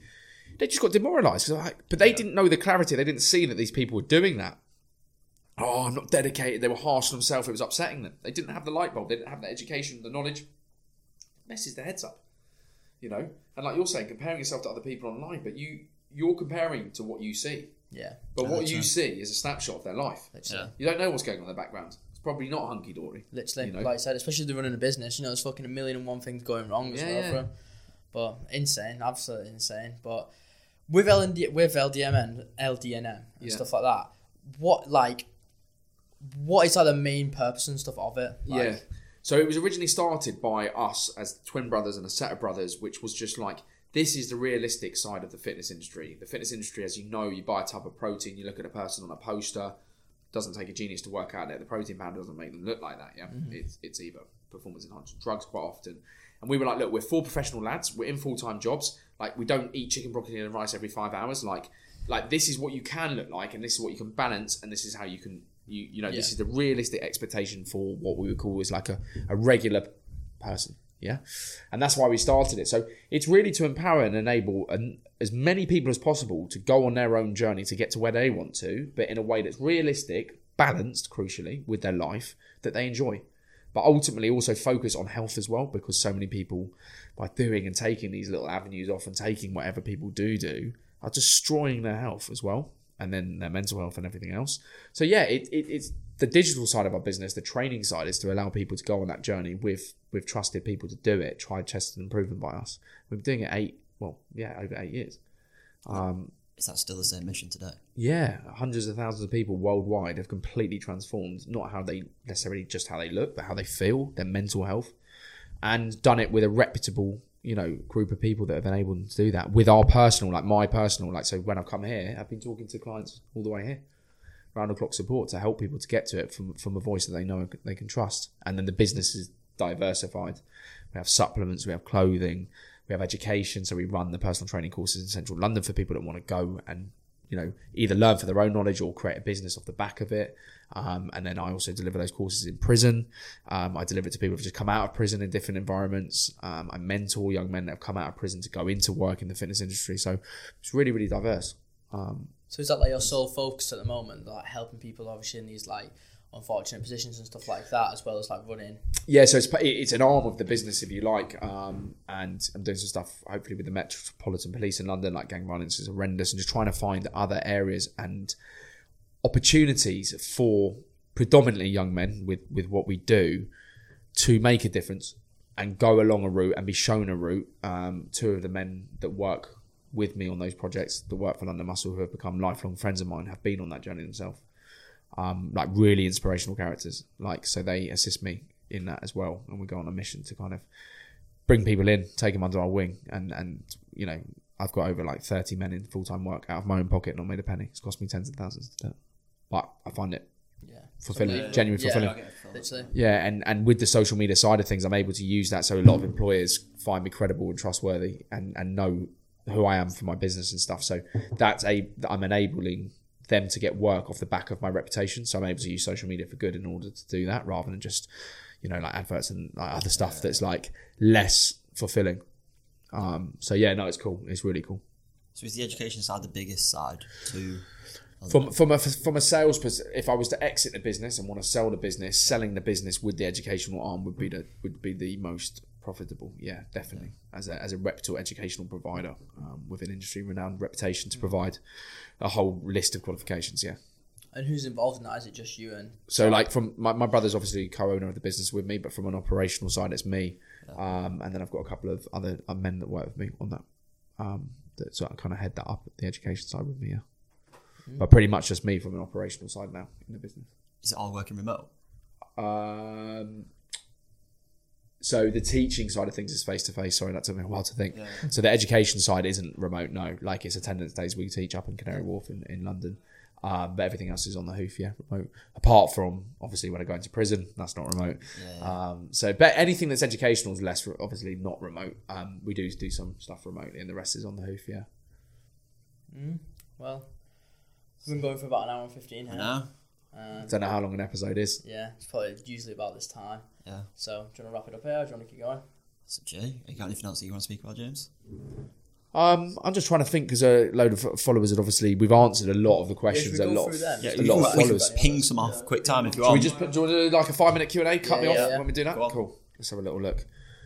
Um, there we go. One second. Let's go through these.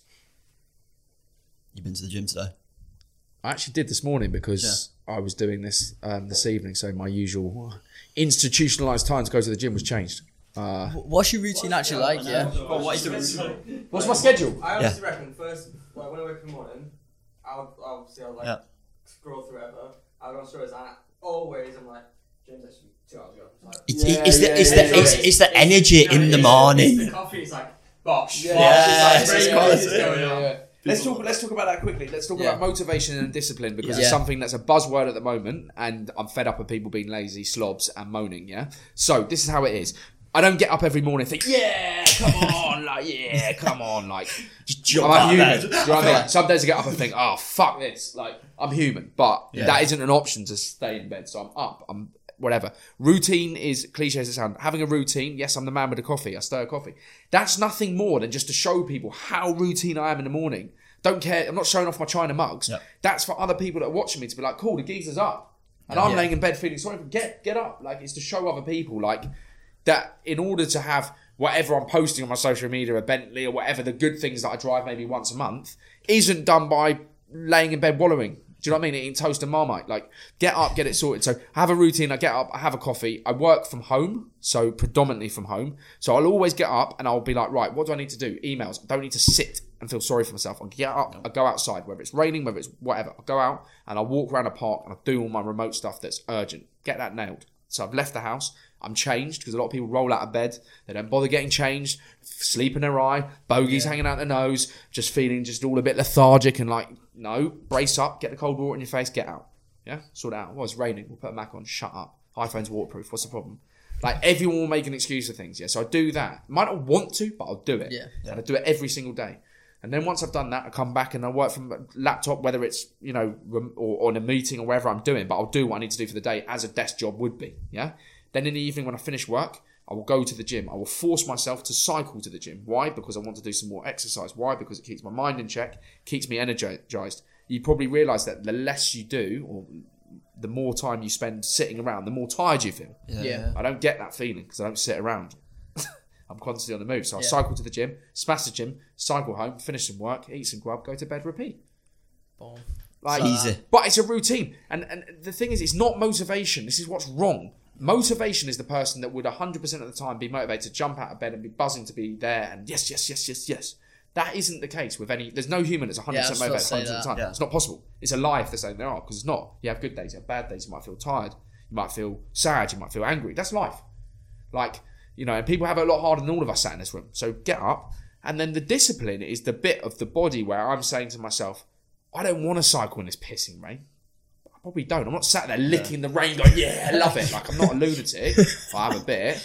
But I'm like, you know, in my Yeah, head, I don't have an option because the day that I don't do it, I won't do it the next day. Yeah, yeah. Uh, that isn't that is 100%. non-negotiable for me. I'm not not doing it. Like, and it's my health, and it's and with the whole links to mental health as well. And I, I feel deeply sorry for people that genuinely struggle with mental mental health through no fault of their own, of which there are many, and I and I respect that situation. But I would say again, out of friendship groups of people that have an issue with mental health. They're either abusing recreational drugs, so that's the first trigger. So no self help there. They're just smashing drugs and going, I feel depressed. Cool. I'm going to tell you one thing. Try not doing it. Let me know how you feel. Yeah. Then I might talk to you about it. Otherwise, I can't help. Yeah, yeah. And then second of all, might not want to be a fitness freak like me. Cool, get it. Call me a meathead, whatever I am. I've been through some dark situations. I've never struggled with depression. And I owe that to the fact that when times got dark and when I was watching, you know, my, my dad dropped dead basically, I was training because it was it was an escape. And that kept my brain in check.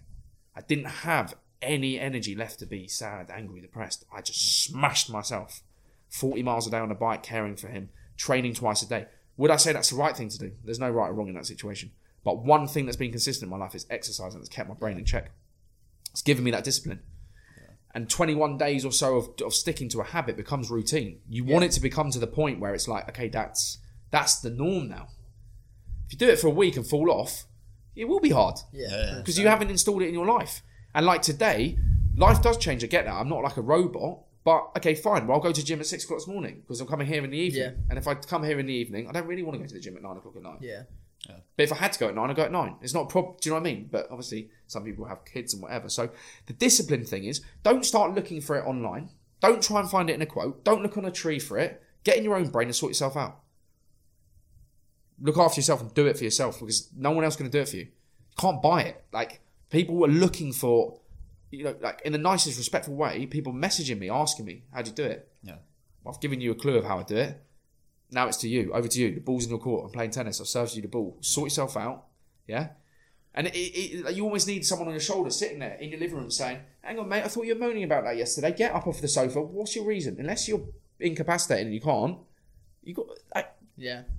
You've got, is- you've got it in you at the end of yeah, the day. like there's no answer for it. It's just so drives me mad actually. That actually drives me mad. Yeah, yeah, yeah. because I'm be honest, most people listening to this, like, just have a little full and frank conversation with yourself. Yeah. Have a little chat with yourself. Yeah. Oh, but it was raining, or it was this, or I was tired, or I hadn't eaten. Don't I genuinely don't care. Yeah. You can do it. Don't Anyone can message do me about it if you can do it. If you can't, fair. Yeah. But those lists of excuses are few and far between. Like, do you know what I mean? Mate, if I wake up in the morning, I feel tired. Yeah, I'll go to the sink, I'll fill it full of cold water, and I'll throw it in my face. Tell me you don't feel awake after that. Do I want cold water in my face? No. Yeah. No, I don't. Of course I don't. Not a freak. But I know that I- I've got stuff to do for the Yeah, day. I 100%. can't be sitting there all bogey eyed, like feeling sorry for myself. Got to get up and get on it. 100%, mate. You know what I Literally. mean? So, um, Keep you constantly motivated. Just routine. Do you do what I routine mean? and consistency, yeah. yeah. And also just be realistic. Like, if it's fitness or whatever, which a lot of people are asking me about, well, you don't need to train for two hours a day. Like, you can train in 20, 30 minutes if you've only got 20, 30 minutes. So, it's about making a schedule that's realistic for your life. Your life Yeah. might be different to my life. And I only spend 30, 35 minutes in the gym. Yeah, and like I said before, no one is motivated. No one's fucking pops out of bed every day and No. thinking, "Yeah, fucking gonna kill this every single day." You know, you just gotta stay consistent in it. That'll Yeah. fill up the days. And mate, think about it, yeah. When your alarm goes off at three thirty in the morning to go to Ibiza, yeah, you don't even though you're buzzing to go wherever you're going, you don't get up going, yeah.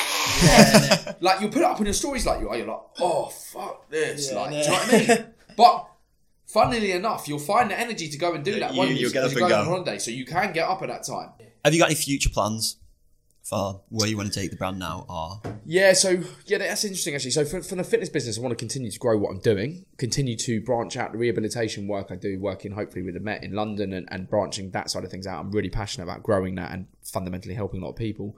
And then other slight roles, I'm trying to take on roles within internally within other companies that are growing um, to basically enable them to go on that progress themselves. Yeah. And sit within a number of other companies, maybe people that I do some influencing work with them, Yeah. but not just as the puppet that sat there going, "Hi guys, like here's this product, it's great value and whatever." Which incidentally, I do only promote things I actually buy into myself, but have a slightly more superior, not superior, but involved role than that. So I'm like, okay, cool, I can say all that stuff for you on camera, but internally, okay, fine, let's network with this person, let's get the product into their hands, let's do this, and let's have more commercial engagement rather than just being a spokesperson for the brand, like online. So I've taken on two roles recently doing that, which are, are probably best not to discuss. But yeah, Yeah. so it's, it's, a more focused, involved role and sit within. I'd like to sit on the board of other companies. Could be motivational stuff. It could be getting their staff. It could Yeah. be talking to stuff. It could be any role, but something where I feel like I've got a commercial role within Yeah. a vehicle rather than just being a puppet. Yeah. Yeah. I like it. 100%. Any more questions? No, I think that's you've absolutely smashed it, mate. Yeah. Thank you for having me. a lot of It's a pleasure. inspiration and a lot of inspiration and a lot of like a lot of things I feel like a lot of people need to hear. Just even stuff about like the motivation. Like no one, like you said, like you know, you're not fucking buzzing to get up every day in the morning, but it like every on your story and like not might seem that way, but like you know, it shows that you're just relentlessly doing it. So people must think that. But Yeah, Yeah. no, I, I, do you know, I just think more. That's what we've lost with social media. A lot of it. Yeah. Or you have to pick and choose who you follow. But if someone doesn't tell you how it is, truthfully, well, you're not to know. You're going to think. Yeah. So, like, I'll give you an example for fitness people. Last thing, you will watch someone that goes on stage, yeah, in a, in a fitness competition, right? And they will put up that they eat chicken, broccoli, and rice every day, or whatever it mm. is, and they haven't touched a piece of chocolate, yeah, and that's why they look like a machine, yeah. Well, if I gave you two boys a bar of dairy milk a day, you'd be shredded. Why? Because you're under eating. Yeah. Yeah. Yeah. So ch- does chocolate make you too fat? No. Chocolate in itself does not make you fat. Yeah. But what these guys will do, not all of them, they'll put up those meals, and you'll sit there and go, "Oh, he's not eating chocolate for 16 weeks. I'm weak. He's hmm. stronger than me. He's disciplined. I'm a loser. That's why he's shredded to fuck on stage. Shit, or whatever it is. Yeah, yeah, yeah. And so you'll get lost in that warp. Yeah. And you'll beat yourself up about it, thinking, oh, cool, I'm not that guy. Like, I haven't got what he, I haven't got the minerals. Like, and you'll feel inferior. It's not why he looks like that. That's the smoke and mirrors he's given Yeah. you. Because now you're off scent. You're not going sniffing around what's in his cupboards and what's been injected in his ass. Mm. You're off the scent now. Because you, yeah, yeah, yeah, like, you fell at the first hurdle, mate. You're mush. And apply that principle outside of fitness to anything. Look at what someone's doing. Look at the purpose of why they're doing it. Look at your life. Look at what's realistic. And if you sit there feeling upset about it, unless it's what you just listened to from me, where I'm telling you some hard facts, don't get disheartened by it because it will hold you back, and it'll be the perfect excuse not to go and do the next thing you need to to go to where you want to, won't it? Facts. I like it. Absolutely. And I'm going to shut the fuck up now. Anyway, pal, thank you very much Thank for coming on, mate. Thank Yeah, very inspirational, mate. We'll give it that one. Appreciate Give it that one. Invoice in the post, lads. As always. Anyway, yeah, we'll leave it there. Perfect, boys. Bosh. Thank you. That was it.